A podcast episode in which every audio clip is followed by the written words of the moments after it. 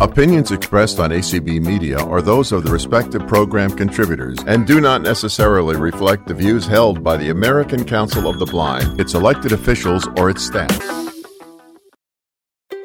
ACB Families, a warm, welcoming affiliate that's as close as your telephone. ACB Families meets on the first and third Sunday of each month by Zoom, and we're always talking about topics that touch families that are large or small, families with kids or grandparents, families just like yours and mine. Be part of our ACB family. Call 502 897 1472 or email allacbfamilies at gmail.com. The following programming has been made possible in part by the generous support of BITS, Blind Information Technology Specialists. An affiliate of the American Council of the Blind, BITS provides career development for computer professionals. For over 50 years, BITS has been on the forefront of industry, promoting and advocating on information access and technology that improves the quality of life for people who are blind and visually impaired. Learn more about BITS programs and how to become a member by visiting their website at www.bits-acb.org. Hello, this is Dan Spoone, President of the American Council of the Blind. I just want to give a big hip hip hooray out there to our tremendous membership that does such a great job. Join me, Brian McCallan, on Speaking Out for the Blind. I interview blind newsmakers to inspire the population to go for their dreams. Speaking Out for the Blind airs Fridays at 8 p.m. Eastern on ACB Media 1. Welcome to Speaking Out for the Blind. I'm Brian McCallan. WZZM TV in Grand Rapids, Michigan reports that the Bureau of Services for Blind Persons recently held a multi-day weather camp for visually impaired teens. The camp helped the teens prepare for whatever weather comes their way and learn about meteorology career opportunities. Here to talk about the camp are Bureau of Services for Blind Persons, vision rehabilitation therapist, certified rehabilitation counselor, and camp organizer Karyn Hill, and camp guest Dr. Tom Behler. Dr. Behler is also blind, has a PhD in sociology, and a strong passion for weather. Hi, everyone. Hi there. Hi. Welcome to the show. Tell us about yourselves. Well, first of all, thanks for having me. My name's Karyn Hill. Like I said, um, I've been a vision rehabilitation therapist and vocational rehab counselor for 26 years with the Bureau of Services for Blind Persons or BSBP. Um, and I cover about a, a multi-county area in West and Northwest Michigan and currently work in the vocational rehabilitation, older blind, pre-employment transition youth and youth low vision programs for our agency. Dr. Behler? Okay. Uh, my name is Dr. Tom Behler. Um, I live in uh, Western Michigan in the Grand Rapids area. Um, I am a retired university professor of sociology, and I have always been fascinated with the weather ever since I was a little kid. And what interestingly happened with me as my life went on, I found that weather uh, relates to many, many aspects of uh, uh, other areas of life that I've been interested in, such as uh, I am a ham radio operator or amateur radio operator. I also as I said, I'm a sociologist, and I found there's a lot of sociology in weather and weather related phenomena which continues to interest me. So weather has been a passion of mine since probably almost day one, and it continues to be to this day. Let's talk about the special weather camp. Karyn, how did the idea for the camp come about? Well, I really credit the idea of the camp um, to my former coworker, um, Michelle Vischer, who worked for BSBP as a counselor and a vision therapist too, as well as Dr. Behler and uh, Cheris Austin, who is a client advocate at the Association for the Blind in Grand Rapids. They worked together and attended a Skywarn training for the blind visually impaired some years ago, which was mainly for adults. So at that time, Michelle and I felt the program would be a great experience to present to youth. Um, so I reached out to Tom and Cheris about creating a youth program, but then COVID hit. Fast forward a few more years, and we actually started the planning stage and were able to offer it finally as a, a program separate um, to our BSBP youth this July. So it was a it was just been a great experience. All right, we got to get a little background on how the weather affects the blind and visually impaired. much more than the sighted. Dr. Behler, um, that's how you pronounce it, right? Dr. Bailey? Yeah. Yes. Okay. Why is the weather much more unpredictable for the blind? Well, what I think people have to understand is that we cannot see the weather. We cannot turn on the TV and look at the weather maps and pictures and radar screens that are shown and say, oh, okay, I'm going to either be all right today or I'm not, or, ooh, that storm is really bad over there and it's coming right toward me. We can't see that. We need to focus on uh, verbal descriptions. We need to focus on written information. We need to focus on whatever information we can get audibly to tell us about the weather, what's happening, whether there's a chance that it'll impact us, and what those impacts will be. And I think that's one of the reasons why I've just had this passion for weather because I want to communicate what I've learned over my life to other people, including the uh, uh, Skywarn Training for the Visually Impaired program that, that I actually worked in conjunction with a Weather Service meteorologist here in Grand Rapids to create. And it was so fun to create it and to see the, the blind and visually impaired students who, who took the course have these sort of like, aha, now I get it moments. And uh, I'm hoping that in some way that, that knowledge will continue to be valuable to them and they can pass it on to others. So the Skywarn thing is not like the radar you see on TV, correct?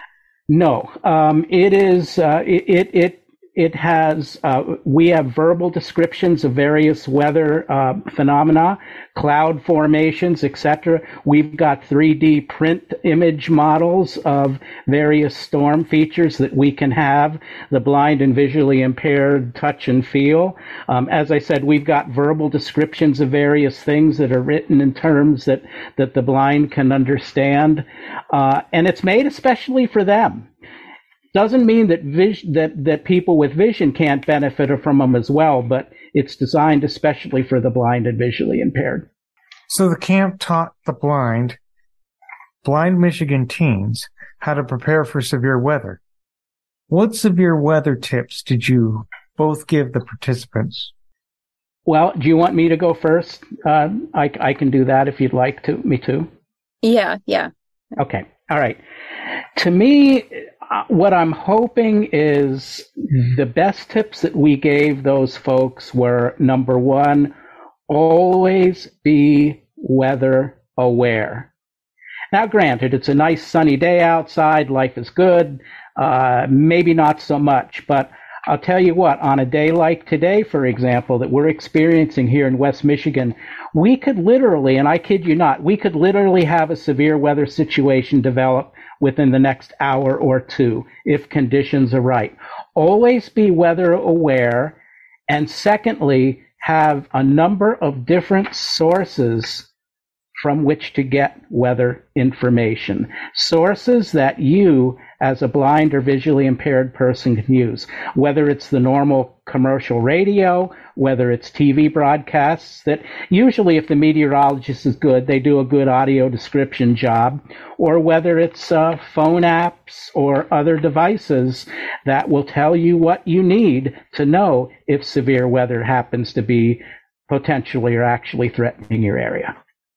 Yeah, and I don't think I can sum it up any better than that. You know, um, for me as a as a somebody who works with the youth, um, I I again wanted them to be aware of what they need to know, but also be empowered to not rely on other individuals, family, friends, other sighted individuals to help them get this information because eventually everybody's going to be hopefully living on their own and independently um, in their communities. And I really wanted them to have this information. I think it's um, just not taught, to be honest. How about uh, other sources of information? There's no weather radio. I hear there are even some accessible weather apps. There's also, of course, your regular radio and TV news that still gives you the weather. Can our listeners, especially the camp attendees, utilize those to tell them what the weather is and when it's going to be? Yep. Um, and at camp, uh, everybody got which I think is extremely cool. Everybody got a NOAA Public Alert Weather Radio. Uh, so they can take it home with them. Now, granted, these radios initially you may need some sighted assistance to get them set up, but once they're set up, you just set them and forget them and uh, you can program them to alert you to various conditions in your county, surrounding counties, etc. Um, I, when I did my presentations, I demonstrated, for example, how somebody can use a computer with JAWS to go to the National Weather Service website and get weather for their location, not only the forecast, but the hazardous weather outlooks, hourly weather observations, um, the detailed weather discussions that, that go into the technical details of the weather that's likely going to affect their area. And also, I, I showed them the uh, Storm Prediction Center uh, website, so you can go there and get the convective outlooks for various parts of the country, including yours. And then we looked at other apps. Um, those who have iPhones, particularly with uh, later iPhones, there's a native weather app on there that's not bad. It can give you general weather information. I just recently became aware of a Red Cross emergency app that has not only weather alerts on it, but other kinds of emergency alerts. So we talked to them a little bit about that. And then, of course, you've got your TV stations uh, with various weather apps, some of which are more accessible than others, but you don't know until you try them. And then I, um, I have a home weather station and I gave everybody the public link to my home weather station so that they can actually access my weather station and find out what's going on at my house uh, just west of Grand Rapids, Michigan. So there are lots of apps out there, and the number of them is growing, and fortunately, accessibility of them is growing. That's fabulous. What are some of the names of these weather apps? Well, as I said, there's there's the native iPhone weather app. Okay, there's the weather uh, National Weather Service website, which is just www.weather.gov. There's the Storm Prediction Center website, www.spc.noaa.gov. There's the Red Cross Emergency app, which all you have to do is go to your in the in the app store go to the search field and type in emergency and it'll come up the red cross emergency app. And then of course tv stations have their own weather apps that those will vary. One of the ones around here for example is storm team 8 it's a good weather app. And i the other one is uh, channel 13 which of course we worked with. Uh, i think it's called 13 on your side if I remember correctly. Oh, uh, Channel 8, that's Wood TV, the NBC affiliate, right? Yes, it is. Yes, it is. Yes, correct. The one with yep. the legendary, former legendary anchor Suzanne Geha. Uh huh. Actually, yeah. is no longer with the station. Right, right, right. I've watched clips of her. She was a pro. You know who else, by the way, was on Wood TV uh, and and and radio once as a weather forecaster was Ginger Zee who's Wait, now with Ginger uh, Zee of ABC yeah. News. Yeah, she yeah, yeah, used yeah, to be. I know she is. She used to be on Wood. Yep. Amazing. For okay. a short time, but she was there, and we let everybody know it too. I'll have to tell some of my relatives who watch David Muir on ABC News this. Yeah, yeah, yeah. All yep. right, amazing info. So, how, so what about career opportunities? Speaking of TV meteorologists, did you all showcase at the camp? Well, we um, actually were really lucky to have uh, Samantha Jacks, who is a meteorologist for WZZM Channel 13. She was very instrumental in helping us with this program. She was there almost every day um, working with Tom directly too. They did a great presentation together to present, you know, the whole ideas and concepts of weather. Um, but um, we really uh, we asked each of the participants, including Dr. Behler, to you know discuss with them their career paths and how they came about in the industry that they are in. So we we highlighted obviously meteorology. Uh, Dr. Behler, of course, talked about his background in teaching. Um, Amka Dura, uh, Dur- Durkee, Dury was there, um, and she is a climatologist with NOAA. So she um, talked to the students about her career path.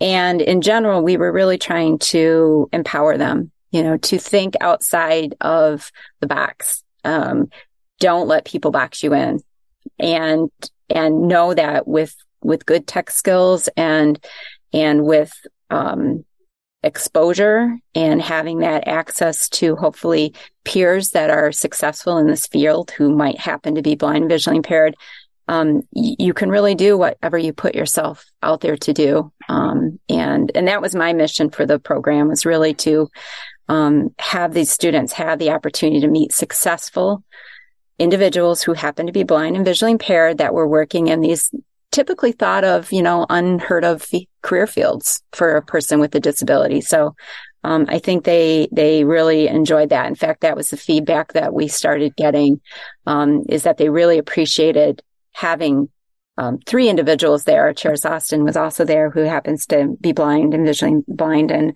and having that opportunity to meet um, and and hear from people who are working. And again, we we can't focus on that enough. It's it's essential to have that pure exposure.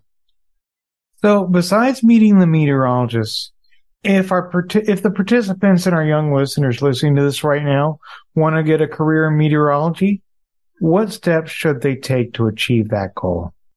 Well, I think it's essential that the first thing they're going to need to realize is they they are and and Tom, I hope you chime in here, but they really are going to have to make sure their their tech skills are good, right? They're going to have to have a lot of tools in their toolbox because not one size is going to fit all. And that's really true in almost any, any industry right now. So I would encourage the students to make sure that they are um, doing a lot of career exploration, you know, do some, uh, have the opportunity work with your um, vocational rehab counselor or your t- teacher consultant for the visually impaired, um, your parents, your your teachers in school, um, do some job shadowing, you know, interview, do informational interviews of people in this career field, sighted and not sighted, and really um, make sure you understand the demands of the field and what skills you're going to need. Um, but yeah, I think technology, especially in this field, and Samantha hit on that a little bit when she was presenting, it's essential. Um, you're, you're going to have to be able to use computers. You're going to have to be able to read um, charts. You're going to have to have quick access to information. And for some people, storm chasers, you know, you're going to have to figure out an accommodation for that if you want to do that. Um, but, um, I'm, you know, I feel pretty strongly that a person's persons can do it pretty much anything they want if they can just think outside the box a little bit. Yep. And he, here's the thing. I'll tell you, and I think I think I shared this at the uh, at the camp. Um, I originally, when I was in college, this was back in the 1970s, so now you can start re- figuring out how old I am. But when I was back in college in the 1970s, I wanted to take a meteorology course. And this was at a small liberal arts school in Pennsylvania where I grew up. And I was told in no uncertain terms by the instructor, there's no way I'm going to be able to teach you this. I, I, I, can't let you take the course. And so I was really disappointed. And who knows, my life might have been different had I done it because I had actually considered be wanting to be a meteorologist. But I, I, I moved on. I self taught my, you know, I taught myself what I needed to know and how to get the information I needed. And I didn't have all this technology. You know, I, I just didn't. It wasn't there. Now you've got the technology, but you've got to use it and you've got to learn how to use it to the best of your ability. And here's the other thing. Karyn hit on it get put yourself out there and your interests out there. I always told my students one of the most important things you can do as you're developing a career is network network network. Get yourself to know the important people in that area. Bring something to the table that might be of value to them and then you guys work together to make it all happen. In the end if all goes well, everybody will be happy, including you. But you got to network. You got to put yourself out there. Don't isolate yourself because that's not going to get you where you want to go. And as I always used to like to see from that old theme song from the TV show Cheers, you got to be in that place where everybody knows your name. You got it. Absolutely. You got it. Um, uh, so you all talked about at the camp what different storms sound like. What descriptions of these storms did you give the campers? We had, and I actually worked with the, the, Weather Service meteorologist to come up with these. We have uh, what wind of varying speeds sounds like uh, 20 miles an hour, 40 miles an hour, 60 miles an hour, I think they are. Uh, we have what various kinds of hail sound like, ranging from pea sized to uh, tangerine size. Uh, we have sound clips of um, what rushing water sounds like. Um, we also have a sound clip, and it's really chilling. It is of a tornado that actually hit a church in Indiana. I think it was back in 1965. Service was going on normally, and all of a sudden, this tornado is bearing down on the church. People see it and they scramble for shelter and you can actually hear the tornado sound as it goes through that church and pulls down the steeple and does a bunch of stuff. It is scary stuff, but we we do present those in any of the courses that we we give. Back to the NOAA weather radios. From personal experience, I enjoy listening to NOAA weather radio on the internet.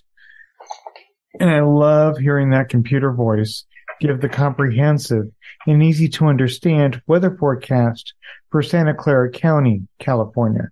That's where San Jose is, and that's close to live where I live in Alameda County, which which the county seat is Oakland. Uh, it's in the San Francisco Bay Area where San Francisco is.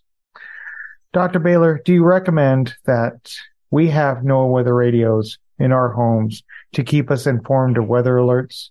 I hear that they're just important just as important as smoke detectors. Absolutely, everybody should have a NOAA weather radio in their house, and they're not that expensive. You can, you, I, I recommend certain brands, uh, but you can get a good NOAA weather radio for 30, 40, 50 bucks, and once you get it, you're fine. Um, what I always tell people is, you know, they'll tell me, well, I can get any weather information over my phone, right? Yeah, you can, but let me ask you this. What if you're in an area that has ba- bad cell coverage? You're not going to, that phone's not going to work for you. No, what if you're sleeping at night? I mean, you don't sleep at night, I hope anyway, uh, with your phone on all the time, looking at the screen or listening to voiceover. You turn it off. Well, I'll tell you what, if there is a severe thunderstorm or tornado warning in your area at three o'clock in the morning and you're fast asleep, what's going to wake you up? What is going to wake you up is weather radio. And, and it, so it is. It, it's like a smoke detector. And uh, I can tell you any number of stories where weather radios have potentially at least saved people's lives because they couldn't get that information otherwise. Everyone yeah, is. Go ahead. Go ahead. Oh, I was just going to say, up where I live in kind of north, you know, kind of mid northwest Michigan, um, the cellular coverage is horrible. So, ironically, shortly after this program, um, we had a severe storm too, and I I had an extra NOAA radio because I, I, had to purchase one. I have one now, Dr. Behler, but oh, um, I um, I grabbed one of the from the kit and I turned it on, and um, because I couldn't get TV, my I have satellite, or I mean, it, yeah, satellite, and it went out, so I couldn't I couldn't hear. I, I had no access to news, and um and because I'm so close to Lake Michigan, I couldn't get a, a, weather station to save my life on the radio. It was all staticky. So I was madly texting.